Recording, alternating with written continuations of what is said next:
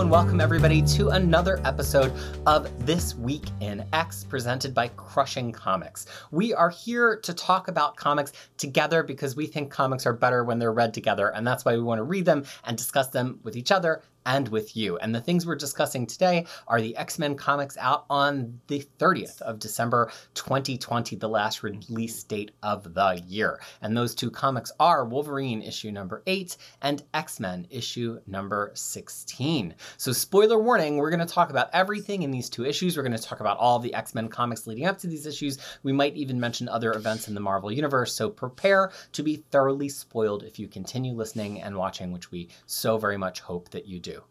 So, with that out of the way, let's talk to my colleagues, my co hosts, and my friends, Tyler and Harry. Tyler, let me ask you have you ever tried to reconnect with an old friend and you just couldn't remake that connection?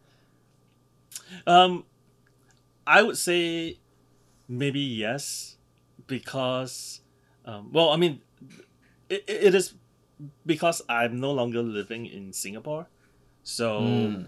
my childhood friends, um, really not really not that childhood, but it's like my secondary school friends, which is you know, um, from thirteen to sixteen years old. Um, we, I mean, we still meet up and we still, but the connection is a little bit off, basically because you know they are all married with kids and mm. living in Singapore, and I'm single and you know, and in New York City. So so there is a little bit of a distance and a different circumstances that we are in right now that sometimes the commonality is no longer there. You know, I mean we still reminiscence about the past, but when it comes to the present, it's a little bit of a mismatch here. yeah, and I guess that that's like kind of a immigrant story to a degree, or anybody who's really moved far distances, because I'm starting to discover that now. Like we're going into year four of being away from friends, and it's mm-hmm. like sometimes there's just no current events to discuss, especially in this past year, because my current events are so different than their current events. Yeah, it's, it's exactly. definitely a factor, especially when one of your islands has been in a in a hellscape on the other side of limbo for centuries. But we'll get there. Uh, so, Harry, have you ever had the experience of like rewatching a cherished favorite like cartoon or, or, or program of your youth, and it just doesn't hit the same now that you're an adult as when you originally watched it and loved it? Yes, I usually try to stay away from the nostalgia trap, trying mm. to see like mm. if I get those old feelings back. But um, I used to really like Ed, Edd, and Eddy on Cartoon Network, and uh, it there's some kind of energy there that I liked as a child, and now going back to it, uh, it's a little obnoxious. but um, I don't know, maybe maybe becoming curmudgeonly, but uh, it's it's a little just not super funny, and that was disappointing because it felt like uh, some part of me had shifted. But I guess that also is how you stay fresh and and you know new, open to new experiences. So that's mm. the other way to look at it. All right. Well, with everyone introduced, we are going to dive in to this week's issues. All right, so as is our custom, we're going to go one round of kind of lightning round first impressions. What is your, in a brief pitch, takeaway from this book, Tyler? I am not impressed by this issue at all. I mean, there were some. I mean, there's one nice action sequence by Kubert, one cool security system, and a good data page. But the main character, Wolverine, sounds very, very off to me. Hmm. Harry, first impression. Seat. Um, I don't want this. I really did not enjoy reading it. Um, Tyler, on your point, I don't think he sounds off character. It kind of sounds like someone writing a parody of Wolverine. Um, this really didn't do anything for me at all. Uh, I thought the art was was pretty rough. Uh, I thought mm. Kubert was fine. I think he draws maybe the worst Daken of, of all time. Um, and uh, yeah, I just don't really have a lot good to say about this issue. Um, I did like that one data page. Um, but yeah, that's, all I got. well, as much as I love to try to balance the two of you usually, I also came down on the negative side on this issue, maybe for a slightly different reason. I I feel like it feels like the footnotes to X Force, and we'll get into Mm. this, but it Yeah. feels like very much like the footnotes or the B side of what's going on in the X Force issue. It doesn't feel like a lot of unique things happened or were developed here to continue the exciting parts from before X of Swords. And also, god damn it, I'm a 90s comic reader, and if you put Maverick fighting Wolverine on the cover, you better have Maverick fighting Wolverine in the issue, and that didn't happen. So no, I it was did not. I kept being like, "We're almost there. We're almost there." We're almost the issue there. I'm Nope. like, Where's my fight? Nope. No, I mean, Outrageous. So I, yeah, and I was outraged because it was outrageous. No, I So- totally agree with that part about the B story because it, it feels like it's a Avengers, new Avengers type of situation or Fantastic Four and FF situation. Mm. But the ties are not good enough and the uniqueness are not good enough. So I- I mean I hundred percent agree with you, you know, that Yeah. it, it feels like footnotes. Well, in those instances too, because I mean we've all we've read all those comics. Yeah. Is that like Avengers and New Avengers by Hickman? It was like they had distinct casts, or New Avengers was there to look at a specific thing. And with Correct. Fantastic Four and Future Foundation, it was like Future Foundation was there to explore the ramifications in the kids, whereas F4 was kind of the main plot driver. And even though it could feel a little footnotey if you liked the kids, Future Foundation kind of did that for you. But here, I don't really understand the differentiation. Like, it feels No. like, okay, it's going to be a little bit more of a Wolverine focused. Yeah. But then we have a pretty lengthy sequence with Beast, which really feels like it should have been in X Force, given Mhm. the development Beast was getting in X Force.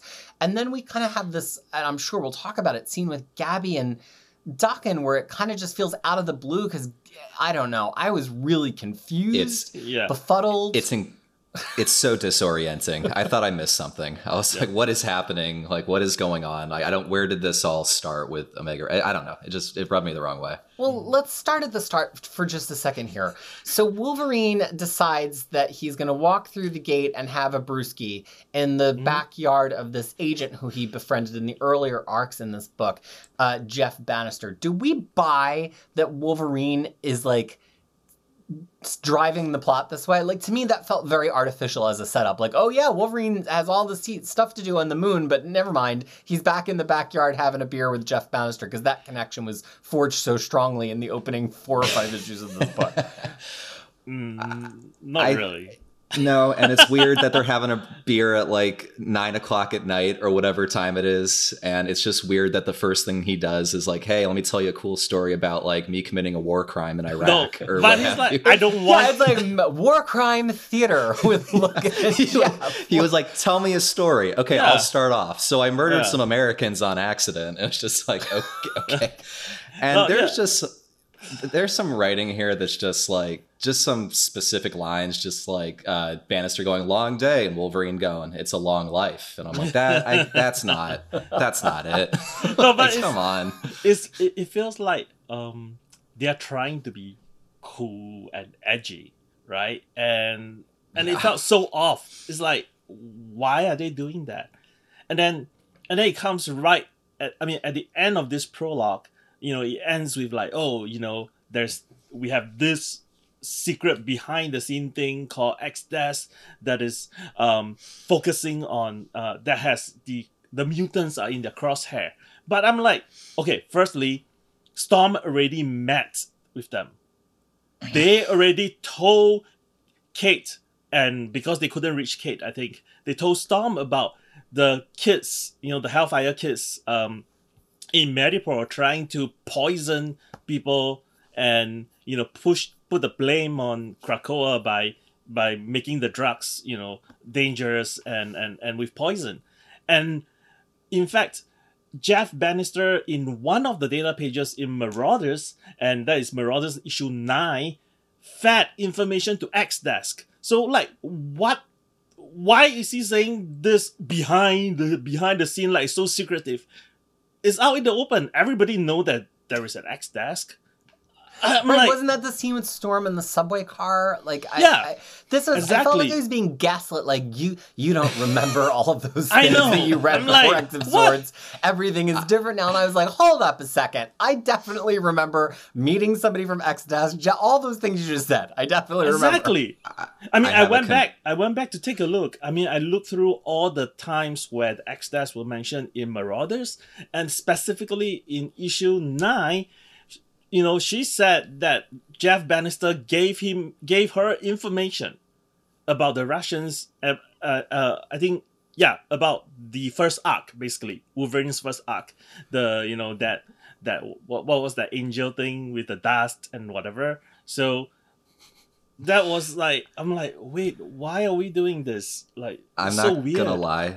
I, I that first opening was so long and boring that when we got to the credits page, I actually thought that was the end of the issue. Me and I stopped too. reading. Yes, I was like, okay, then, like, well, I guess that's that's an issue. I guess let's reestablish things. I mean, I had this to is go back, and I'm like, oh my god, there's 20 more pages. Like, because this oh. is oh. an extra length issue because Yes. it's supposed to be a special 350th issue of Wolverine, It ain't that special. and special. this so, is what they gave us. Yeah, so let's let's now get to the next part, which is these very anonymous masked gentlemen continue their string of break-ins to places to try to steal information that's mutanty, mutant-esque, mutant associated. And this time they're stealing Logan's dog tags. Yeah. They They're stealing them. stuff to They can probably get those made at a local pet store. Like I'm just you can get them at a kiosk at any gift shop in America. I Yeah. promise. Yeah. just right in the mall, right in that center part of the mall where all the little kiosks are. yeah. Um, I don't know what like what the opposite of excitement was, but that little section, I was like, I don't know what this is. I don't. I, this is a lot of page for just them taking stuff from Logan, which I think we'd already kind of gotten a gist for. So I, I don't know.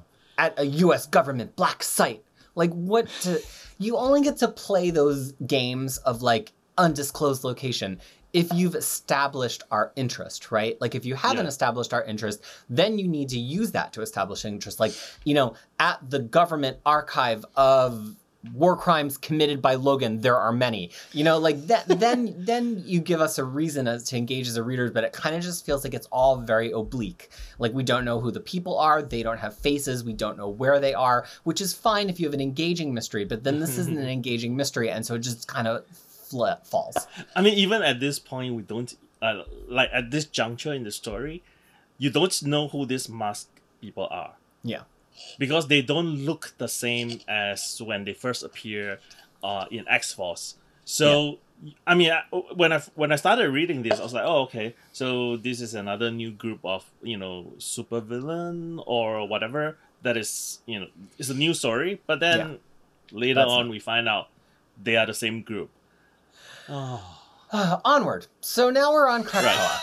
hmm And actually, artistically, this is the sequence that worked the best for me, which is the mm. Omega Red sequence. And I think for the same reason that Harry doesn't like the Daken, the very strange Daken, that Bro. Kubert draws, I like when Kubert draws them big and beefy. I like when Kubert mm-hmm. does big people characters because I find that his smaller characters can come off a little gawky sometimes, but I like it. I like a nice beefy Kubert character, and so this opening page Yeah. with Omega's red just. Omega Red, Omega's red, Omega Red's face, Omega's Red. just like filling up the panel as he sniffs out something and, and it's Yeah. blood. And i actually just found myself lost in the art for a moment Mhm. which which was a nice feeling. A because i like getting lost in comic art and b because this this wasn't really super holding my attention. I also like the way that the page was carved up that there were these tall vertical panels but then he split one set of vertical last- panels. It was just a nice break from like people who rely on nine panel grid all the time to Mhm. see a slightly different panel setup uh, in a page. So I guess any comments on the art, like why did Daken come off so bad for you here, Harry? It, it's not his beefy status. I think that looks great. It's that he's got the most trash facial hair and top knot that I've seen. like, like I think Baldeón draws it well, and here he looks like the guy outside the 7-Eleven. Like I don't, I don't know. But And, and Okay. Harry spends a lot of time in Florida, so he knows from sketchy characters that are outside I know the from store. I know from people outside gas stations. Let me tell you, Daken's Moonlight on is one of them on his off hours. Also, he has No, like it- no neck in any of the panels. His head just is coming out of his body like directly. Uh, There's a little hint of neck. Maybe it's just like over muscular. There's a little hint Yeah. of neck, but it really kind of just feels like his head is like I can't do it. Like, No, I think the other thing also is I. I mean, I, that's this is the sequence that I said earlier. Um, that I like, and the the the the one of the reason is because um, Kubert has a specific way of drawing mouth. So Uh-huh. and it's typically when you look when you see that mouth, you know this is a Kubert art. ever since the Um, '90s, he's always yeah. drawn mouth. Yeah. Like he just has a way that he draws mouths. Yeah. Yeah. So in in in this sequence, you know, um, uh, Honey Badger, Daken, and Wolverine all have the same mouth, which kind of makes sense because you know, yeah, Honey Badger is a clone of a clone of Wolverine, and Daken is a son of Wolverine. So, so you know, I kind of like it in that way. And I kind of like also the way he draws and play around with um, Omega Red's um, tendrils. Is that what you call them? Yeah. Yeah, a lot of people kind of don't know what to do with them. They either kind of draw them as just these like flaccid things like hanging off Yeah. his hands, or they draw them everywhere. And you lose, it's like Doc Ock esque. Like there's two of them. and I feel like there's like a geography thing where you have to decide like what what he's doing with them because they're extensions of him. Right. Yeah. And I and I think Kubert does a couple of really fun things in this sequence where he either has them both crossed in front of them or one is reaching forward and one is reaching back, where it actually Yeah. feels kind of like a natural biological extension of Omega Red. And I think Mm-hmm. Omega Red is actually tricky to draw, actually.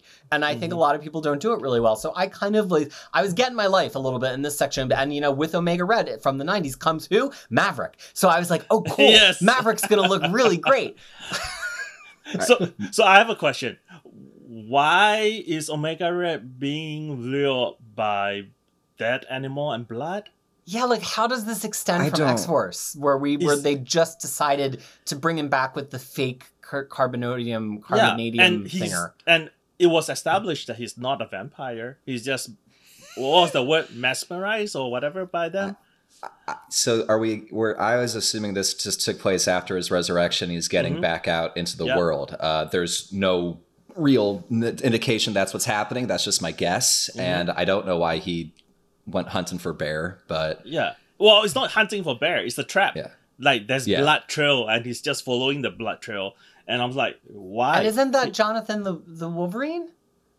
No, No, there's no it- way. It's really because I thought, especially since Scout slash Honey Badger turns up a page later, I assumed that he was being lured out by Jonathan the Wolverine, and this was a whole no, family I don't affair. think so. I think it's a No? dead animal. Don't do don't do us like that, please. Okay. Come on. I mean, I didn't assume it was dead. I just thought that he was like the lore. I don't know. That No. panel was a little Oh. confusing. That Yeah. that would explain why Honey Badger's so generic and angry in this. Yeah. I don't. I haven't read. I, I- my guess, I don't know. I just assumed like maybe like he wanted to use Laura and he can't Yeah. because she's stuck in the vault, so he just Yeah. used Honey Badger, but wrote her Mm. as like a generic Wolverine, and it just felt wrong. It's like it was like it just didn't feel right. Well, even even if it's Laura, it's wrong because Laura has moved on. I mean, Wolverine has moved on. Like, why are we moving back to the to like this savage Wolverine? You know, for Yeah. so long. This this just this whole character i mean it's not it's just such a it's the characterization of wolverine in this just feels very regressive compared to Yeah. every other thing these books are doing and for wolverine it's just like i can't get over his demons and oh he's worried about violence to come and i'm like i've read this 2000 times Well, also, Like- it doesn't even line up with where we left off with Percy and X Force a, a week ago. You know, like it doesn't.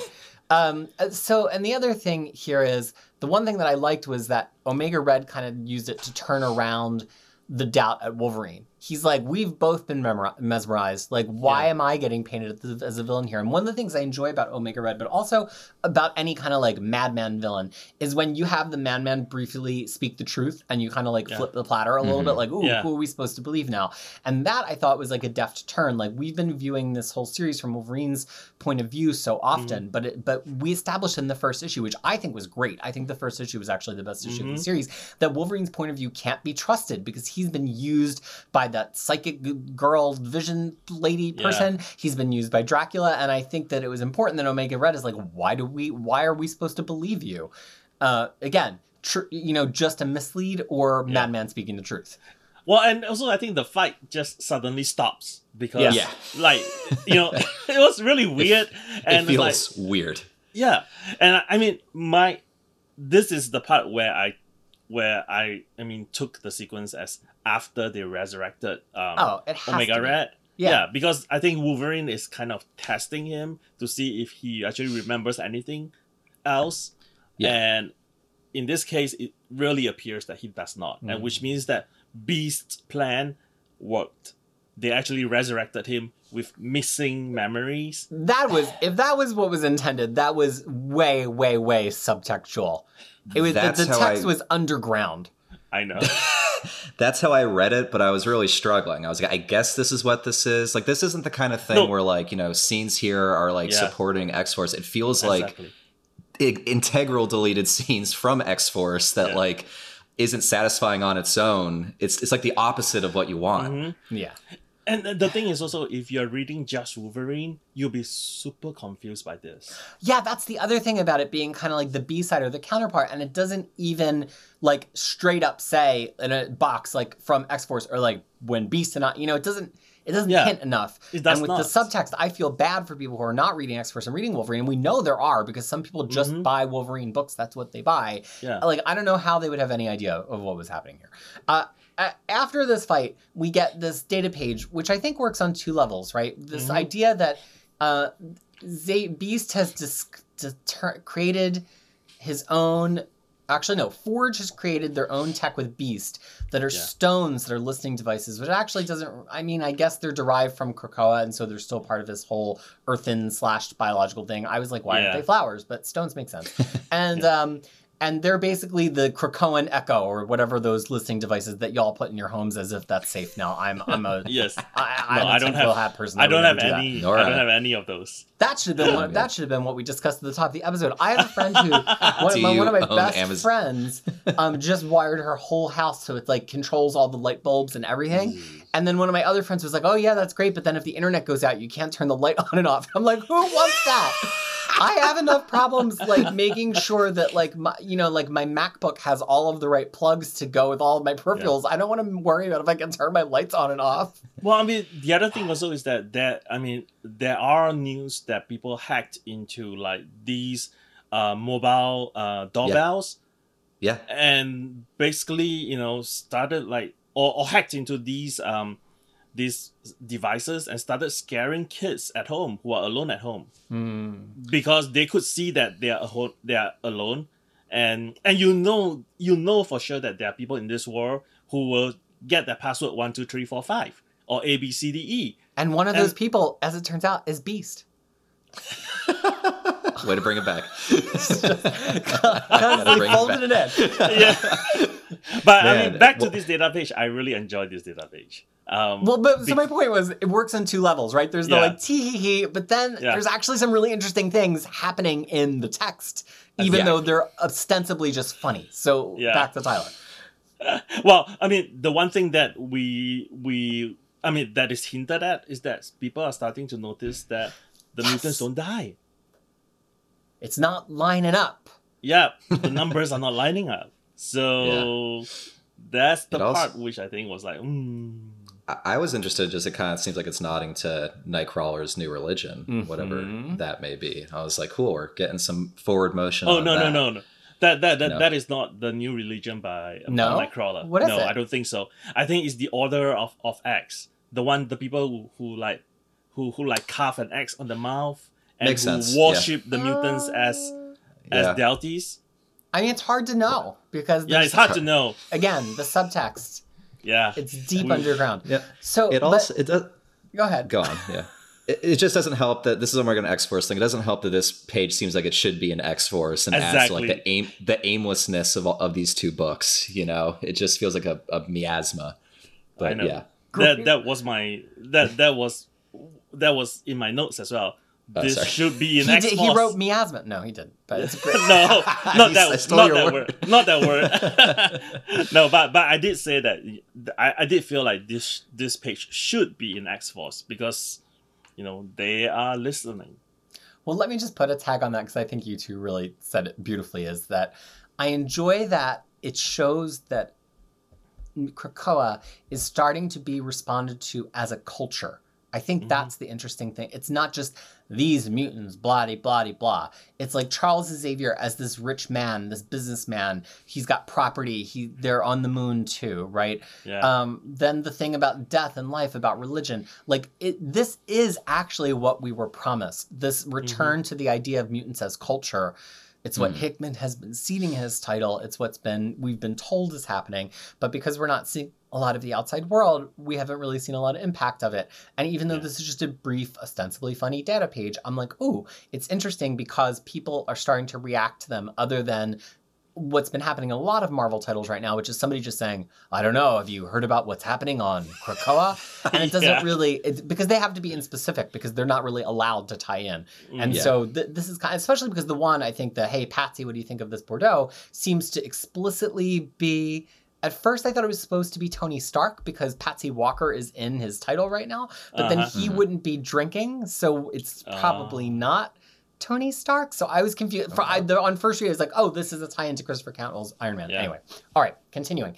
Uh, look, we're at the end here. Uh, you know, Mhm. Beast and, and Sage decide that Wolverine's going to go on a mission. He goes on a mission, intercepts one of these um, break ins, but the guy is killed before he can get to the bottom of it, although he already assumes it's Maverick.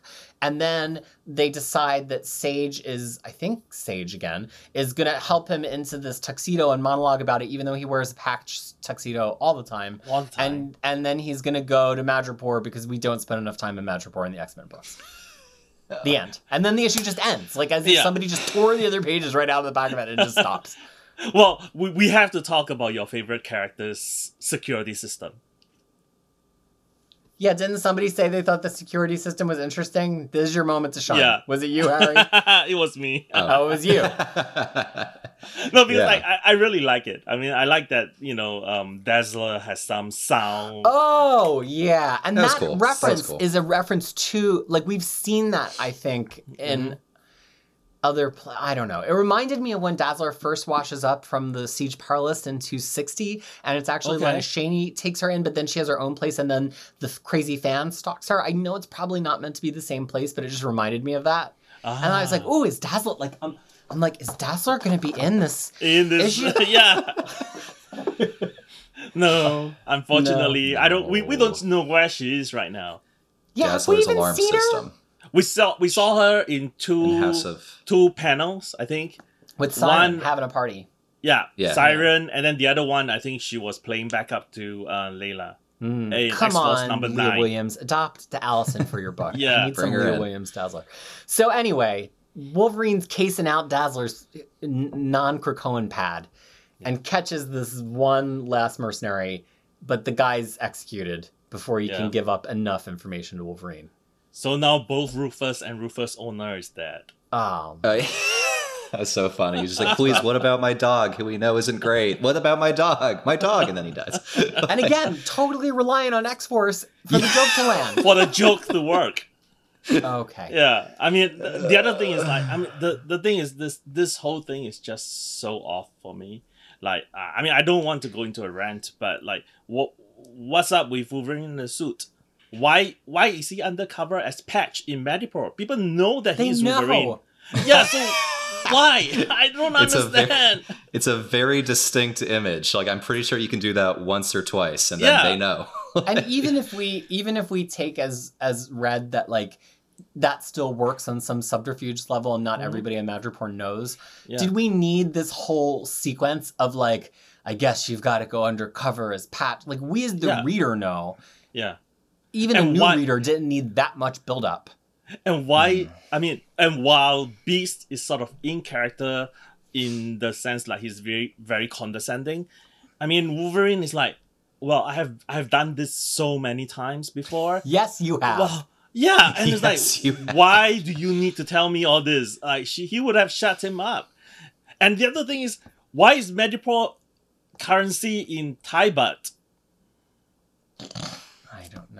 I don't know I mean, four hundred thousand baht is just 30, 13,000 US dollars. Like, Yeah. like, Oh, you're putting down a lot to get into the yeah. room. I was like, uh, I'm like, what? it, it, it, it makes it makes very little sense because if you want to use a currency, you're based off a you know an international currency, you don't want to use something that is not universally sort of like known in a way, right? I mean, you can use. I mean, you use USD. That's that's a very good one because I think this is the current thing. You can use, um, if you really want, you can use gold, which is also a really good, um, you know, stable currency in a way. Um, or use something bigger like Chinese yen or something, even though that is like you know really controlled. Um, or I don't know, like I, I can't think of anything euro if you want, you know. But using a Thai baht that sounds so off to me. Yeah, it kind of was like I get that writers sometimes try to use a currency that people aren't familiar with to try to Yeah. throw it to be like, ooh, this is mysterious.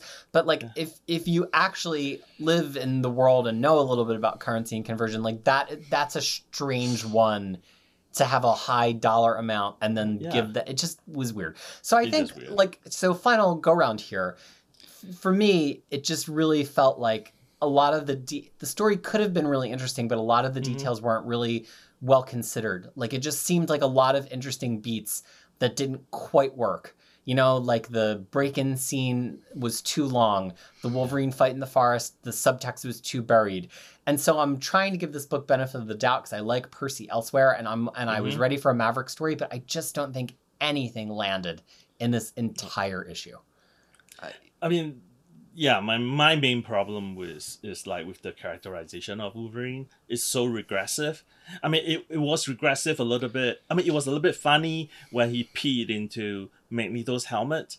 It was really upsetting when he tried to kill Saturnine. And then over here is like I have no idea. I mean, unless we are going somewhere that his resurrection went wrong. That I think, and not only his resurrection, but we haven't really had a chance to spend a lot of time with him since he came back from the dead, like Mhm. the, the overall comeback from the dead from Yeah. his death of Wolverine, and Mhm. because he was just in a string of kind of like random miniseries. And then the first time we really got him doing anything in an X Men book was really in House of X Powers of X, and a little bit also in Rosenberg's back half of Uncanny yeah. X Men um, 2019. And so I think like if you wanted to say that, hey, we're exploring these beats that Wolverine's regressed a little bit after after Yeah. he officially died. That also works for me. But again, the Yeah. subtext cannot be in a subterranean bunker. That's not what the sub and subtext means. Yeah. It, needs, it cannot be to- it cannot be give me a below hint. it cannot be below the skunkwork of Forge. Yeah. I Harry, I mean, final I- thoughts. my, my background I mean, with Wolverine is I honestly really like the Jason Aaron stuff because it's a little wackier and goofier. So that's kind of my bedrock. And, and this is a different flavor, but it feels like such a, a caricature of like classic Wolverine stuff and not in a good way. It just, it feels wrong. You guys said already that like the details don't feel right. That, that opening conversation with Bannister just is utterly bizarre. And um, clearly, you know, I, I was more interested in hearing about the dangers of Amazon surveillance tech than talking about this issue. So I don't know. I really this this was just a total misfire for me. Yeah. Now let's just have a round one go around of our first impressions of X Men 16, starting with Tyler. um, I feel like this issue should have followed immediately after um, Ten of Swords destruction, um, so that you know the immediacy of the plots um, hits better. Um, there are parts of this issue that I really enjoy, but there are parts that left me agreeing with Magneto in asking, "What is the point?" I suspect this will point? read much better as part of a trade or an omnibus. Yeah, I, I I thought this was I thought this was okay. Um, it definitely felt like kind of just very flat. Um, I don't think this was very good. Phil Noto, um, who I usually enjoy a a lot. intro. Yeah. Yeah, it's it's um I mean, it was interesting. The things it's set up are interesting. I am looking forward to the future of what this is setting up. I don't think this issue was that special. It kind of just leaves you ambivalent. Um, but it's got a great ending. I do like where things are going. So I historically have a lack of excitement about Hickman's comics at Marvel, which is weird because I used to love him as an indie author. Uh, and this issue brought me right back to that lack of excitement. It really made me realize that the excitement I was able to feel in X of Swords probably had a lot to do with Tini Howard co-writing and co-plotting. I mean, when I tell you I have problems with every page and panel of this book, it's one of those. It's not just like I don't like it. Like there's some X books where I'm like, eh, not for me. Like I think this has craft problems, and I think that they are covered up by the fact that a couple of interesting plot things happen, which X fans are interested in, and they're ignoring the problems with Hickman's bad craft.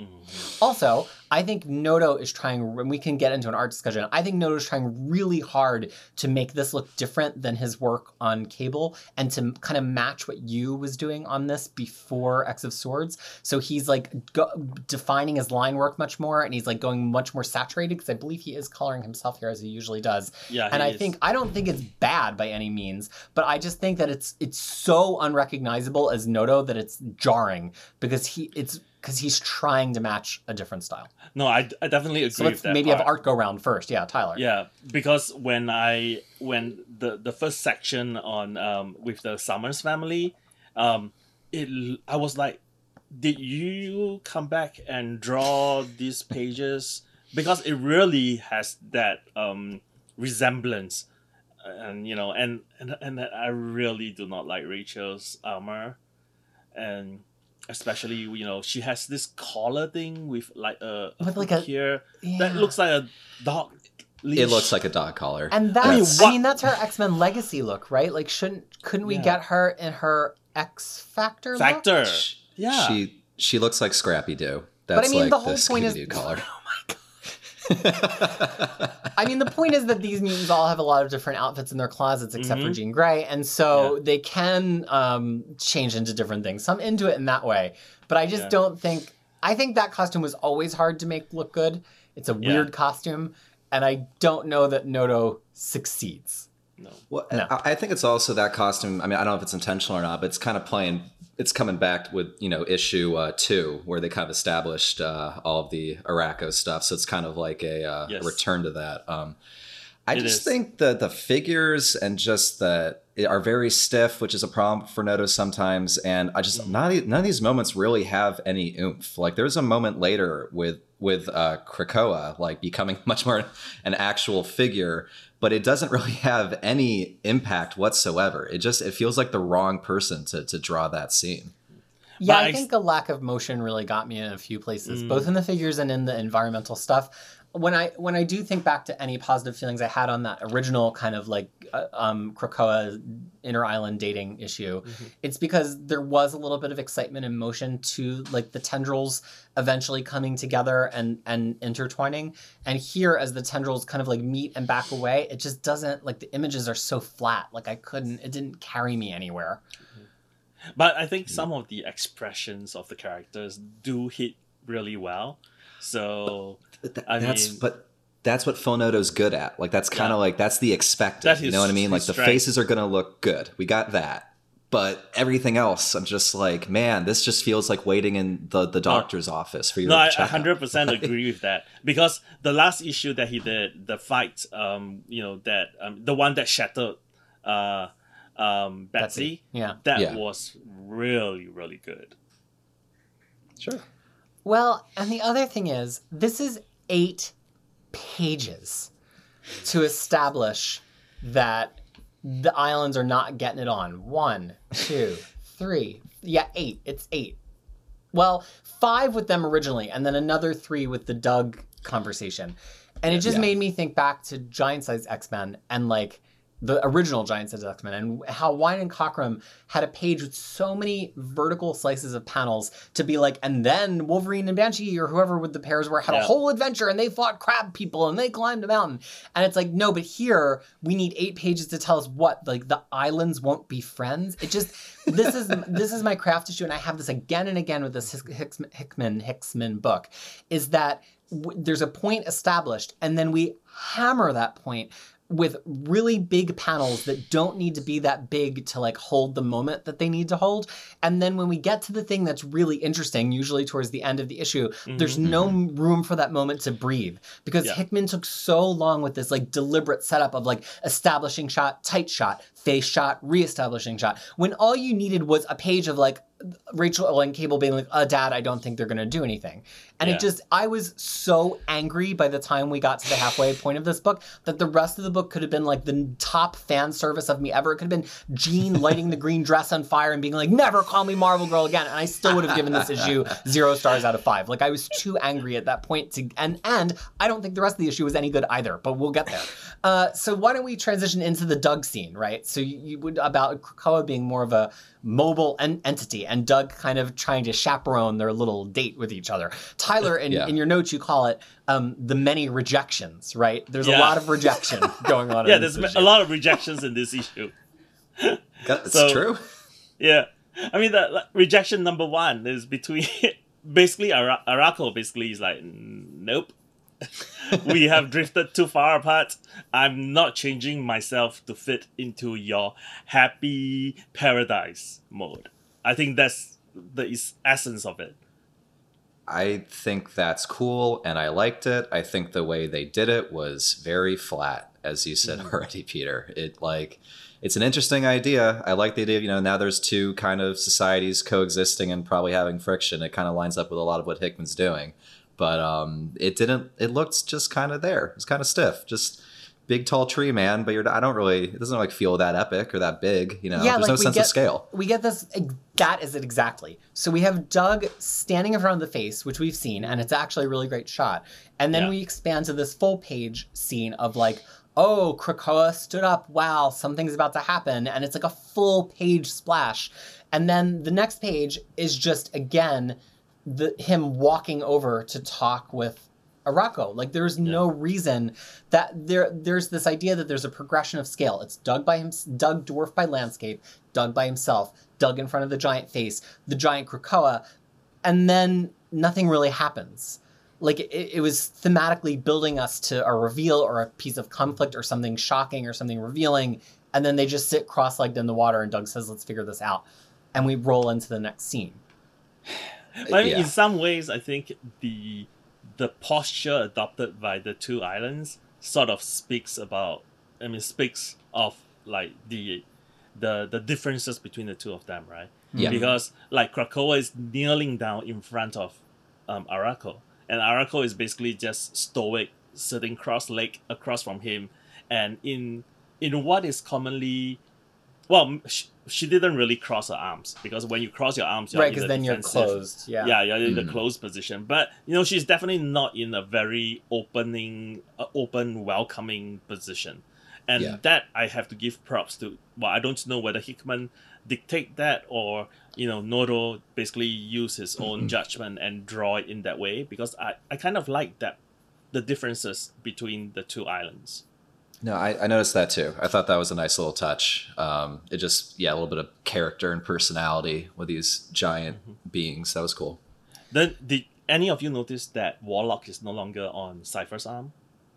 No, I was more busy trying to see if Redroot was coming along with Arako No. because I was like, oh, if Doug's going to talk to Arako, maybe this is how we get Redroot back. But no, she, they're still off wherever they are Yeah. after X Yeah. Swords. She's Yeah. still in another world. Yeah, That's so paying weird. Yeah. off paying off her debts. right. So we come off of the scene into something that everybody's grown to love, which is the Quiet Council talking in a nine-panel grid. I also hated this scene, but let's start with people who maybe liked it. Tyler, I mean, I, I think this is pretty fun. Um, it kind of reestablishes everybody's motivation. You know, like Mystique reminding them once again, my wife, my wife. I want my wife.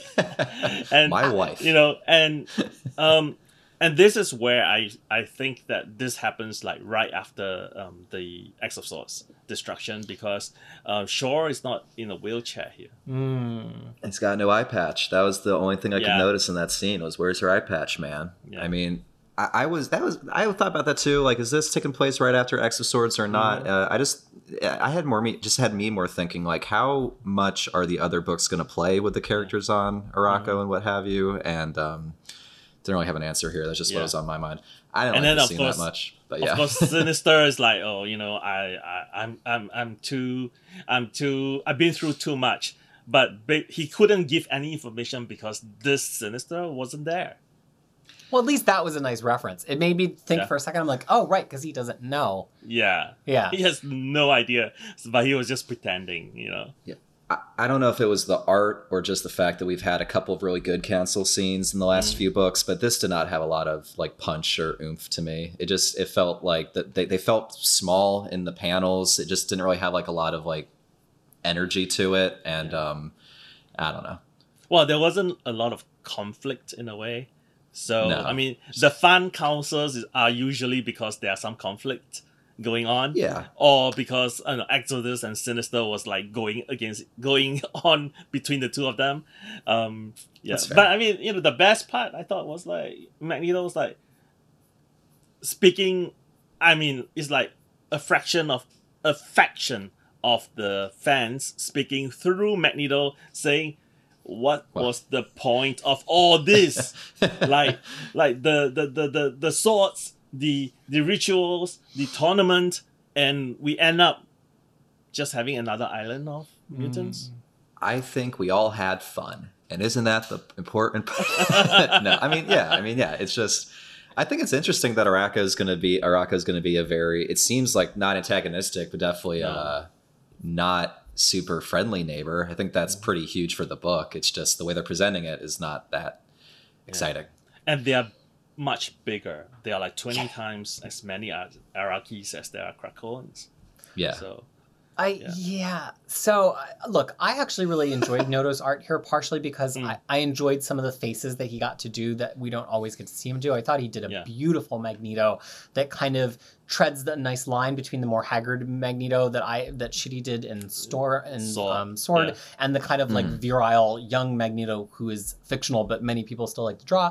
Um, I think he did a really funny bemused Nightcrawler. Like I actually liked the work here. I think he, I'm starting to really zone in on his Doug. Him and Rice Mhm. together have really done a really nice redefined Doug. And I, I will I will agree with Harry though that I think the choice of who to go in tight and who to be a little wide on felt like arbitrary. Like there's this one Yeah. where we get a wider shot of Kate Pryde and then a tighter shot of Magneto, and I I just don't know why, which kind of made it feel a little bit um, not even claustrophobic, just confusing. Whereas I think the best Quiet Council scenes tend to give a reason why the camera is weaving in and out as it goes around the circle. But the problem I had with it actually was wasn't just that it was um, another dull nine paddle grid. It was also that Doug's reason that he gives that they're not getting together feels like it's different than the reason of the whole other book. And maybe this is just a Peter read it too fast, lack of mm-hmm. understanding thing. But Doug says, you know, it's not. First, he says, I'm not sure they like each other anymore.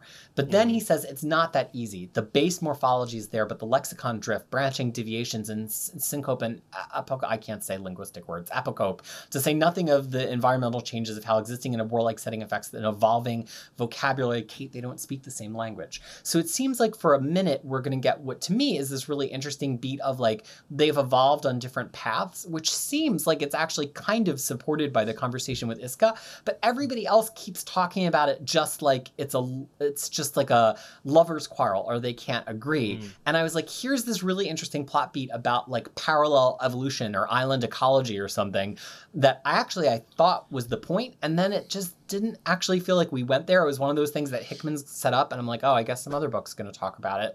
I don't know. Is it just me being like overly critical? I felt really like there was a disconnect in the middle of that conversation. I, I just took it as you know that's just kind of setting the stage that these pe- these the islands in particular are not on the same page, and that kind of sets up the mood going into how the populations feel about each other. They're they're kind of like separate entities in my mind, but like that is like an interesting aside, but that about the language being different, but that's kind of all I took it as. yeah Well, i mean Oh, Tyler, the only ahead. reason i mean the the the reason that um, the reasons that uh, that gave were mostly focused on lexicons and you know on the language itself. But the ability to communicate is just one um you know just one of the reasons why i think they are not um attracted to each other right? So so I, I mean i was caught a little bit off guard here because you know he says that they do not like each other and then there's a language issue but they don't go any further like Yeah, it felt like both in the story, like diegetically, and Hickman, the, there was they were making a parallel between Krakoa and Arako and Doug and Bei. And that Doug and Bei can't really communicate, but they found common ground and he's married now. And mm-hmm. like, but these islands can't communicate and they won't find common ground. And like, I acknowledge that. Like, it's a theme. yeah But to your point, Tyler, it kind of feels like it, it sort of crested and then it, it came down from the cross with everybody being like, "Oh, well, they've just got to talk more," and it doesn't. It doesn't really feel like it went to the place that like no it was supposed to go. Like Doug is this mutant who can communicate with people. It feels Yeah. like the more relevant thing was like, well, Doug, you've been able to forge a connection with Bei, you know, Bei despite your differences. Why isn't that working with Krakoa and Arako? Yeah. I don't know. It just it really felt like there was something missing, and it and I've really enjoyed these scenes, but other than the Mawa from Mystique, I couldn't find any enjoyment here. But then it does end up with Magneto and Xavier being like, ah, and yet another conversation is yeah what are we going to do with all of these additional mutants? Let's go pay a visit. And so then we totally blow an establishing page on later Rocco, some fucking rocks, just just rocks, an eyeball, It's rocks. and then Wait, a mutant, th- and then killing. they're supposed Now to be you- towers right Are they? Yeah, because because in the image of I mean in the first big image of Arako, I counted like ten towers. But these I thought they were supposed to be towers, but they don't really look like towers. They just look like jagged jagged stones coming out of somewhere. They- Well, because look it's like zoomed in so rocks. far, it Yeah. feels like it's zoomed in so far. Maybe because it's followed by the eyeball, but also because of the scale of how it goes over the cliff and into the water. That it doesn't feel like the things could be that big. The scale is just off. Like it That's just seems true. like an establishing shot of like water, and then we go Mhm. super tight on this eyeball, zoom out, and have the the kill shot, which I get is meant to like imply hunting, but again, Hickman blowing page after page with these wide panels that actually aren't really doing anything. And I was hoping that this was like a, a, a Leinil Francis Yu thing, who I actually enjoy, other than his chapped lips. Mhm. Just thinking about it makes me want to put on some chapstick. But I, I just thought maybe that's the way he was interpreting Hickman. But then Noto, who I love historically, is doing the exact same thing, which makes me just think Hickman is a bad writer. well, I mean, if you look Slang. at I'm If you going. look at I'm Hick- sorry, I hated it. It made me want to just take all these books off the shelf and just like frisbee them out of the room because I'm like, why am I reading this corporate IP that they that is terrible? Like, why Yeah. wh- why don't I go outside and like do jumping jacks? It just made me No. hate everything. I mean, I, I, I, this in this case, I kind of have to agree that it's Hickman's fault because if you look at Hick, Hickman's script, it is actually very detailed, and it sometimes establish what the the artist has to draw for him. So, so I don't think this is an artistic license that was taken by Noto. This is probably directed by uh, Hickman. But you know, I am happy to be wrong. I'm happy, you know, if this is not Hickman's fault, but you know, just Noto um, being a little bit rushed and has to do certain things. He's So, done a lot of issues. Even if we take the pandemic break into account, he's Yeah. drawn a lot Yeah. of issues. Yeah. But let's let's take it away from me. It's because uh, some people presumably are watching this and enjoy X Men, which I don't. Um, let's talk to me, Harry and Tyler, about this Bei the Blood Moon conversation. Because at this point, I was Yeah. too seething with rage to even appreciate No, no, that it's this was a comic It's not book Bei. anymore. It's Isca. Isca. Or Isca, right? You- Isca, right? Because her colors changed. Yeah, It's color change because, Isca. because she's the litmus paper. She's yeah, now she's like the second yellow. figure in the line. This one, when you dip her into, did you used to have those GI Joes where you dip in the water and like they get battle damage or whatever? Anyway, that's I thought this scene was the closest to good and interesting because it really is just Isca and, you know, therefore Rako just taking a full look at Krakoa and being like, oh, okay, you guys are just getting started and we are not on the same page about a lot of things. And that's interesting. I I thought also Noto was pretty good in this. I, I you know, there's a lot of reaction shots that Isca has that I think land pretty well. And um yeah, it just was it was interesting. Um, a brief spark before we got back to Monotony. But this was still another rejection from Right. Basically- Another rejection. And a series of rejection. It's like now now the, the Arakis are rejecting the Krakoans, basically. It's so funny because you've got uh, House of X and Powers of Ten are just like you know like look at this amazing thing we're making. There are problems, but this is great. And then Arako's just He's like, like, yeah, you guys are "No, like still in you your, guys- your your your, you are your diapers. children. He's like, you are children running a child government. you guys are Fisher Price people, you know. Yeah. And it ends with this And- great panel of Magneto, who I feel like Magneto gets it, like he just gets it. And then Yeah. Xavier's with the flower pot in his hands, like we like we dropped by, a new neighbor, we brought you a gift, and Magneto's like, shut up. no, but there's there there is this one panel of like um Xavier and Magneto being speechless Yeah. and the look on their face. You know, basically both of them were caught flat footed because Yeah. Xavier was like, Oh, so you rule over this world? And it's like, no, not No. exactly. We share it with humanity. And then it's like, oh, so these must be formidable humans. Uh, they're just humans. they're just people. Yeah. Yeah. And then her face is just like, like when she's like, they're like, what about the governments? And she's like, oh, the Great Ring has been around for thousands of years. Long Yeah. may it reign. What about you? And Magneto's like, we're gonna get there. And then We've just got a to her trusted council. Yeah. we have we, we are ruled by wise people. I think that's what he says. something. Yeah, and then there's like a, Yeah. a silent panel of Isca being like, and then I'm judging you. right. Oh yeah, Okay. it says it's, it's here. It says it's called the Quiet Council. It's a noble body full of wise leaders and will rule for thousands of years. It's and never beyond. sounded more dorky and like less confident than that moment. It really just seemed super. Lame. It's like trying to trying to match up with with, Yeah. with Isca and the ring, and basically it's like and feeling like failed completely because it's like um yeah you guys just started.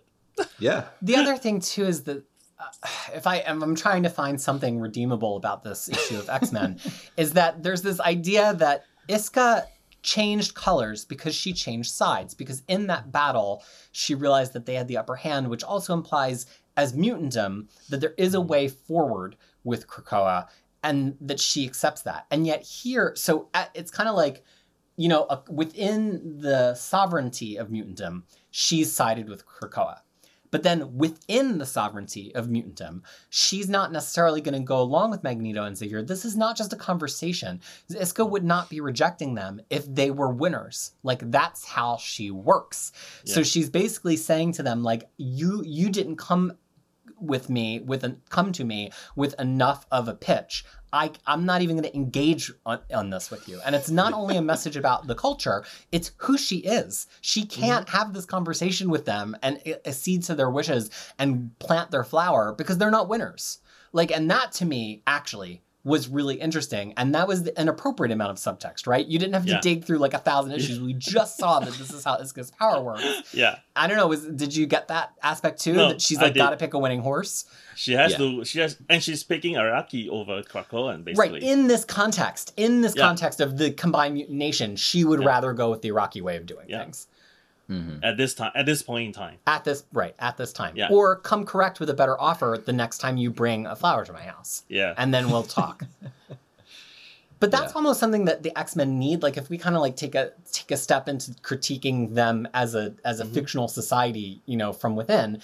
There's nobody to challenge the Quiet Council right No. now, which we're about to get to with Gina Yeah. Scott in a way in the final scene. And so it's like we're trusting these wise people in the Quiet Council, which is basically there just as like a, a shadow government to keep all of the factions in in Mhm. in, In opposition line. to each other, Yeah. right? Mhm. Like, do we really believe that Mystique, bless her, is the one of the wisest twelve people on this island that should be like making decisions? No, nobody believes that. Nor do they No. believe that Sinister is either. They're there because it's a useful tool. Tool and Isca's like actually the first time anybody internal, along with Jean, has been like, actually, screw you.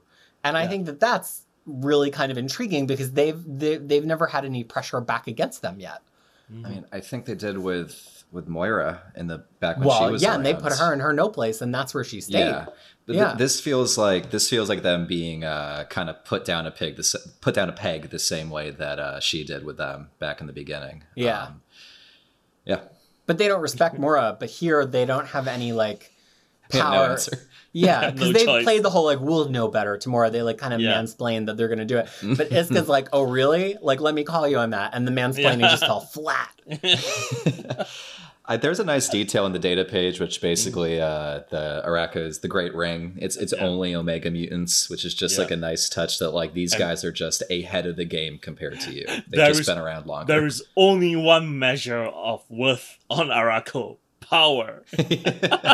It's like, well, we have Sinister. He talks a lot, so we're having fun over here. You know, Oh, Yeah. was there a data page? I had assumed an entirely new identity that didn't even know what comics were by the did time. you did you If rage stroke in the middle of this? I and think just- I- And It's like, oh no, another I was like page. more, you know, I was like more friggin' names and friggin' circles and friggin' councils and Yeah. day and dusk and dawn and Arako. I think I went outside and played lawn darts or something. I don't, I don't know. I have no recollection of it. no, but Do you, is there anything else of- we should know about this mysterious data page?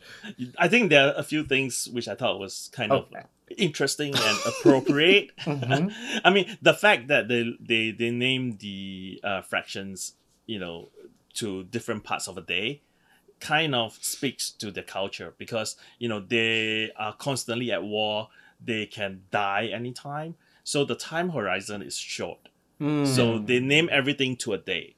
that's right, so really you- very super interesting, Tyler.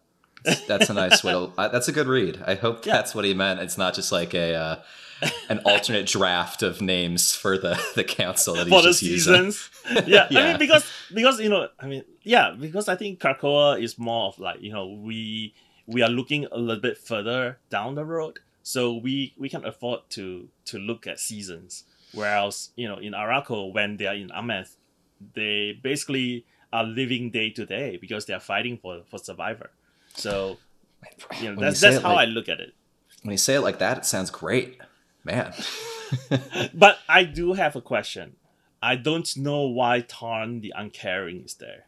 Because Tarn the Uncaring, who first appeared in Howland's issue um, in, in during the crossover, he is Amenth. He's a mutant from Amenth.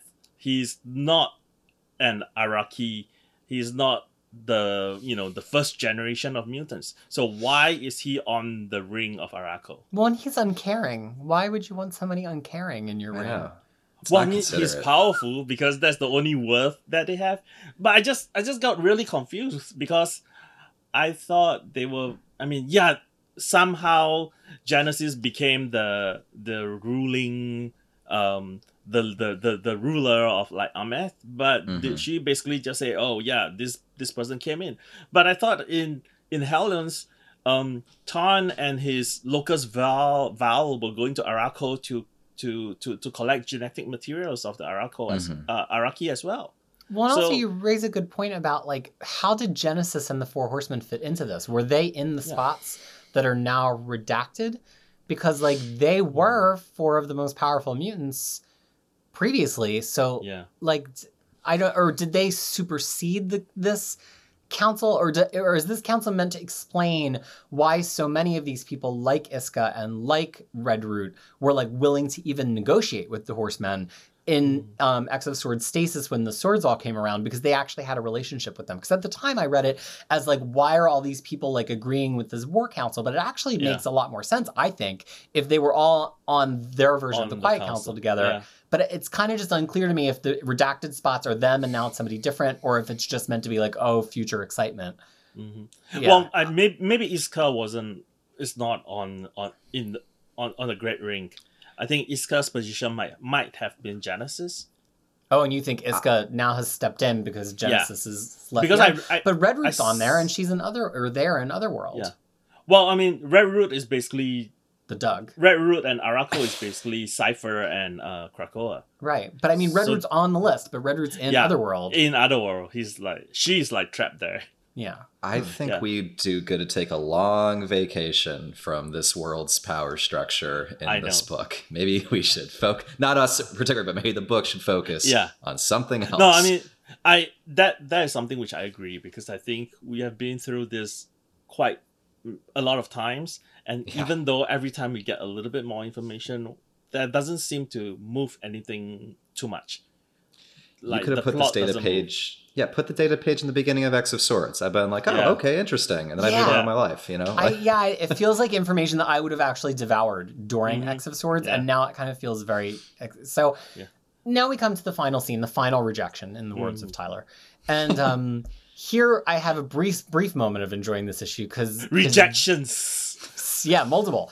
So Multiple uh, rejections. you know, Magneto and Xavier, fresh off their rejection from Isca, are like, well, let's redeem, our, redeem ourselves in the Mansplain Olympics and have Jean Yeah. and Cyclops here and basically tell them they're gonna, you're our chosen ones. You're Yeah. gonna take the seats, which kind of is interesting because we talked about in the middle of X of Swords how Cyclops is the Magneto and Jean is the Xavier, and they're the next generation. They Yeah. basically see it as we're giving these two seats on the council to to the us. Like Yeah. they- we know they're going to vote with us, and they're going to do the things we want because they're the next generation of us. And. Jean and Cyclops just being like, "Hold up," and They're looking and at each other and like, totally turning them down. Which to me is really interesting because I'm like, me, and, and I felt the direction it was going. And I'm like, they're going to say that the people should choose. This is really Yeah. interesting. But then it kind of took a little bit of a late stage twist because they're like, we've got to reestablish the X Men. Praise, praise what's holy from my perspective. Get me out of this book. But also, um, maybe somebody else could write it. But um, also that they're going to have a vote for who the X Men should be, Ah, not yeah. who the members of the council should be. Did that feel like as much of a twist to the two of you as well? yeah, thought it was great. It was like cool. Let's have an election story that's far away from any sword stuff. like, Yeah, let's just do and of this. course this was supposed to come out probably three months Yeah. ago originally because of I the was delay. I was so wondering this if was that like was the an- big tie-in, you know. yeah. no, I think that's the problem, right? That's that was the problem with padding X of Swords into 22 chapters because it totally disrupts everything. Because I feel Yeah. like if if X of Swords is just 10 issues and it, it goes through with, you know, I mean, it subverts our expectations and then we come right out of it and we deal with this, it would be so interesting to me because, you know, we, we did not have this lengthy thing which we think is going to lead somewhere and then did not get there you know i don't know but but talking about you know um the the magneto is scott or scott is the future magneto and jean is the future xavier um phil did a uh noto noto did a really great um panel here where you see an overhead shot of them in the x on the um council and Yeah. you see them Yeah. standing right across from each other. That's I a- thought a good that page. was awesome. If I bought one page from this issue, that would be the page that I would buy. Like it Yeah. just was a great. It just was great. The the whole arrangement, and this is an example to me of like you can have big panels and it doesn't have to suck. Like things can happen. You can show power. Like it's showing Jean and Cyclops together with this line of the tree separating them, and then it does that great overhead shot to like establish the parallelism, and then it has Jean and Cyclops in the same positions, but it plays with camera angles, so it's not the tree dividing them, and it lets the camera looks up at Jean it looks a little bit straight on at Cyclops, and I'm like, that's how you do a four panel page. It like there's reasons that the camera is moving around on this page Yeah. Instead of just being like four establishing shots over and over again. It's really good storytelling in that page. It says a Yeah. lot, which is what mm-hmm. you want from a book with people talking. Yeah, and so also I have a question. Oh. Okay, go ahead. And I was just gonna say also Noto, my designated Jean artist, drawing a Yes. beautiful, beautiful Jean there, and also this very affable Cyclops. Like his smile, yeah. he's he's got laugh lines. Like he's Yeah. he's genuinely delighted by this idea, and Yeah. that came across to me in the art here so much more than it did in any of the text. Like if you just read that word balloon, we're gonna let the people vote. It sounds like we're gonna let the people vote. Like you could read it really Yeah. flatly, but he's chuckling. Like I Yeah, read it as like- we're gonna let the people vote go vote. like yeah. it just and i think that that you know having somebody who can do faces and and expressions like that like noto as opposed to some of the other people that have been on this book so far maybe is part of what we're missing as the x factor and like given this some juice like we we Yeah. need a little bit more personality here and i think noto you know whether we liked his overall performance here or not does always bring that on facial Mhm. Yes. depictions. Really, really good at faces. The man's incredible. Definitely. at it. so, So I have a, I have a question because I couldn't I couldn't find a real world analogy of the X Men versus the Quiet Council here. Hmm. So because theoretically the government should be the voice of the people in a democratic society. But since the Quiet Council was formed and not formally elected, they are not quite the voice of the people. So in this case, the X Men becomes the voice of the people. But how is the X Men? I mean, the, but the X Men are not the ruling council of the people. So now, now, how do they how do they interact? How do they work? So if you know, if the Quiet Council say, "Well, we have to start producing babies," and the and the Krakoa say, "Oh no no no no no no, that's not what we want to do," and X Men goes to the Quiet Council and say, "No, this is not what we want." Like, you know, like I don't quite, I don't quite know how to, how Yeah. to um, relate these two ideas, the X Men and the Quiet Council, to because I couldn't find a real world um, analogy. I mean, it's it's the superhero. There are going to be superheroes, um, while the Quiet Council are being more like governmental decisions, which I just I can't really picture what that's going to look like either, because they so far the book hasn't had like an actual X Men team, but they have been doing big things. So yeah, I'm not I'm not quite sure either. So the thing it made me think of, and it's not a perfect analogy, um, is the way that the legislative body is formed in the United Kingdom, because there's a House of Lords which historically were people that um, through heredity were in that position. Now you can also be appointed. There's other ways to get there.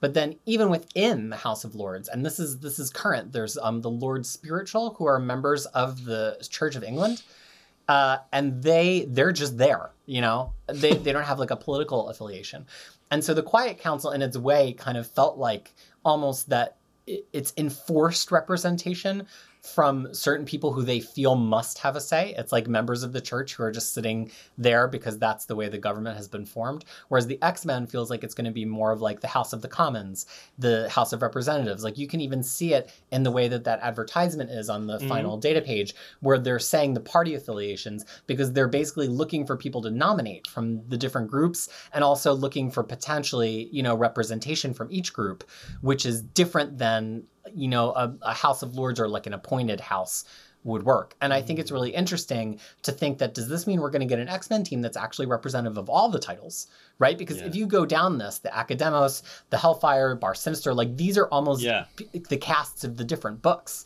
So are we now finally coming to the point where X Men is going to unify the books instead of giving them jumping off points because we're going to get one person from each book elected, or even like an off screen character from each book Mhm. elected, right? Like Mhm. somebody who's not getting the attention in X Factor or in New Mutants, but who's going to join us here in this new version of X Men. To me, th- even though I had already totally went blind trying to get through the previous data page, I came back a little bit here because I was like, picture the possibilities.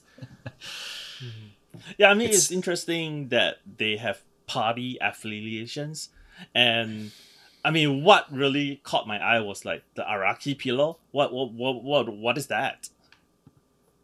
Well, and it's also kind of like New York having like the amount of electoral votes that it has compared to to Montana, right? There's like how many more Iraqians? Oh, the Iraqi pillar. You're gonna you're gonna get some nominations. Yeah, it's like, but is that, are we really going for proportional representation here? Because there should be like 25 districts of. No, but Yeah. but Arako basically says no to Krakoa. So why are they eligible? I don't know. Do they want an X Men or not? Yeah, And who would you want to see from there? Would you want Isca as an X Men? That would be Yeah. interesting. Do we want Bei her. as an X Men? I kind of want Bei, but I, I I don't Isca. really want Isca. Oh, I Oh. want you know I want the the the prophet with the with the snake thing coming Ah. out from from the crouch. I want I want Bei and I want Dazzler because I want to see what happens when Dazzler absorbs the crazy sounds that Bei makes with the Doom Note. So I'm That hoping the hoping the. Dazzler uh, uh, reference in Wolverine was foreshadowing to Dazzler being on the Yeah, but what is coming. not in any of the in any of this this uh, party affiliation. Oh, Don't yeah, ruin knows? it, Tyler. We gotta And I'm not saying Okay. like I'm not gonna say like oh my liking this title hinges on that. I Yeah. literally am like I wonder what would happen if Dazzler and Bei had a conversation. Uh, No, the other thing is like, how, what's the difference between the Wild Hunt and Akademos I'm Habitat? not sure. I'm not sure. So it's nomination time, mutants. If you had to nominate one mutant to be on this new X Men team from Krakoa, Noah Rockins, Tyler, who is your nomination? Someone that we have not seen for a long time. Long shot. Why Longshot? Why should Longshot be on the X Men?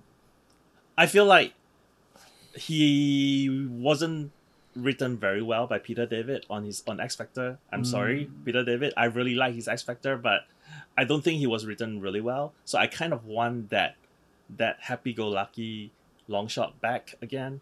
And hopefully, you know, because he is always time jumping.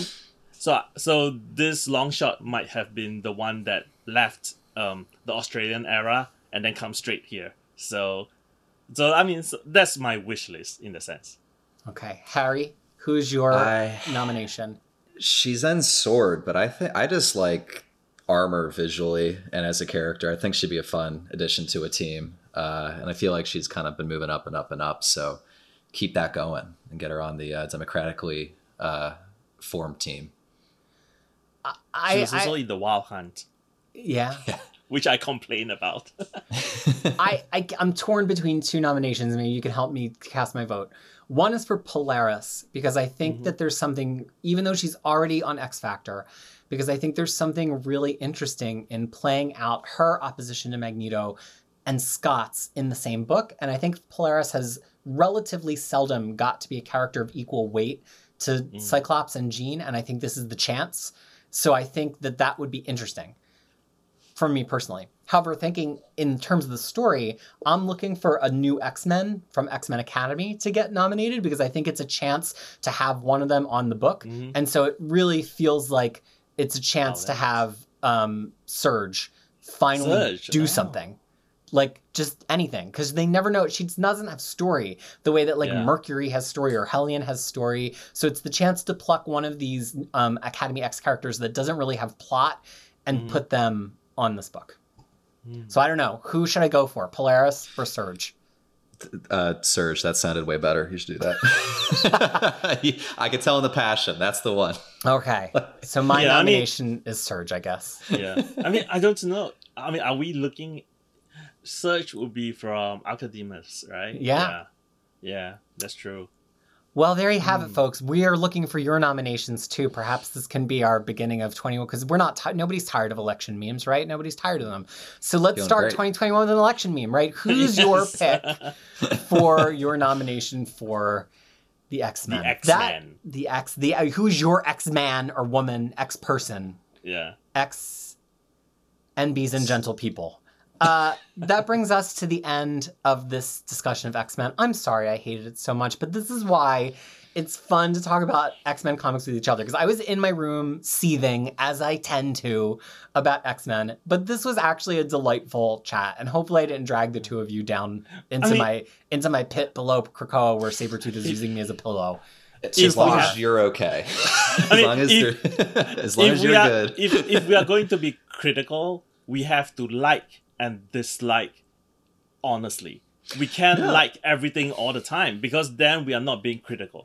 no, I mean, I, yeah, I this think is that's no. I think that's is- that's just what we should do. So Yeah. you know, sh- I like Hickman much more than you do, Peter. This is not a good issue. He's been kind of like very narratively stagnant through his series during all of this, and this is one that's got mashed up with kind of flat art. It's like all of those worst impulses at one. It's Yeah. not great. And you know, if you have an existential crisis because of it, we're here for you, and we're all going to figure it out. It's going to be great, guys. Yeah. I'm gonna need Fariha to support me through the Yeah. for, through this time in my life too, because she got she's gotten me through some of my past rage quits. Uh, well, and I guess the thing that I would end with from my part is I, I'm always rooting for not just X Men but like comics. Like I think comics should be good. I think that it's my favorite medium for a reason. I devote a lot of my time to it for a reason, not just to be like frustrated by it. So it kind of is just like I want everything to be batting a thousand all the time, and I know that that's just not possible. You know, I'm right now putting together my list of the top comics of this year. I read over 2,000 comics out in 2019, and to say that X Men is one of the best comics of this year, I just don't think you can. I think there's so mm. many good comics. I won't spoil my list, but like Yeah. I just want to see X Men and the whole X Men line swinging as hard as the best comics that are out in all of the medium and all of the industry. And it's happened before and i know it can happen again. Yeah. and that's the standard that i'm holding it to right? Like i think Yeah. pretty widely we can say that hellblazer was one of the best comics of this past year. It's on a ton of year-end lists. I won't reveal its spot on my list but like i want to be able to have a real meaningful debate that x-men is as good as hellblazer. That that's what i'm looking for. Know, the the only good parts of this issue is thinking what's going to happen next, and that's not a good sign because there's nothing happening in the issue that's giving you any enjoyment. It's just like, ooh, I wonder what'll happen later. Well, which is which is which is why I think this will read much better in a trade or an omnibus. Yeah, because where you it's can just not a jump right single to issue. next. Yeah, the the positive there is, oh, don't worry, you can read something else quickly. That is our positive for this issue. well, and that's the positive we're going to leave you on here. Don't worry. Because if you didn't like this issue or if you didn't like our conversation, there's more X to talk about next week. And X Men is better when it is read together. So, on the behalf of myself, of my co hosts, colleagues, and friends, Tyler and Harry, thank you so much for joining us for another This Week in X. We will be Bye. back to talk about more X Men comic books. And we hope you are well now and that you'll be well when you return to us then. Thanks so much. Happy New Year. Happy, Happy New New Year, Year. everybody.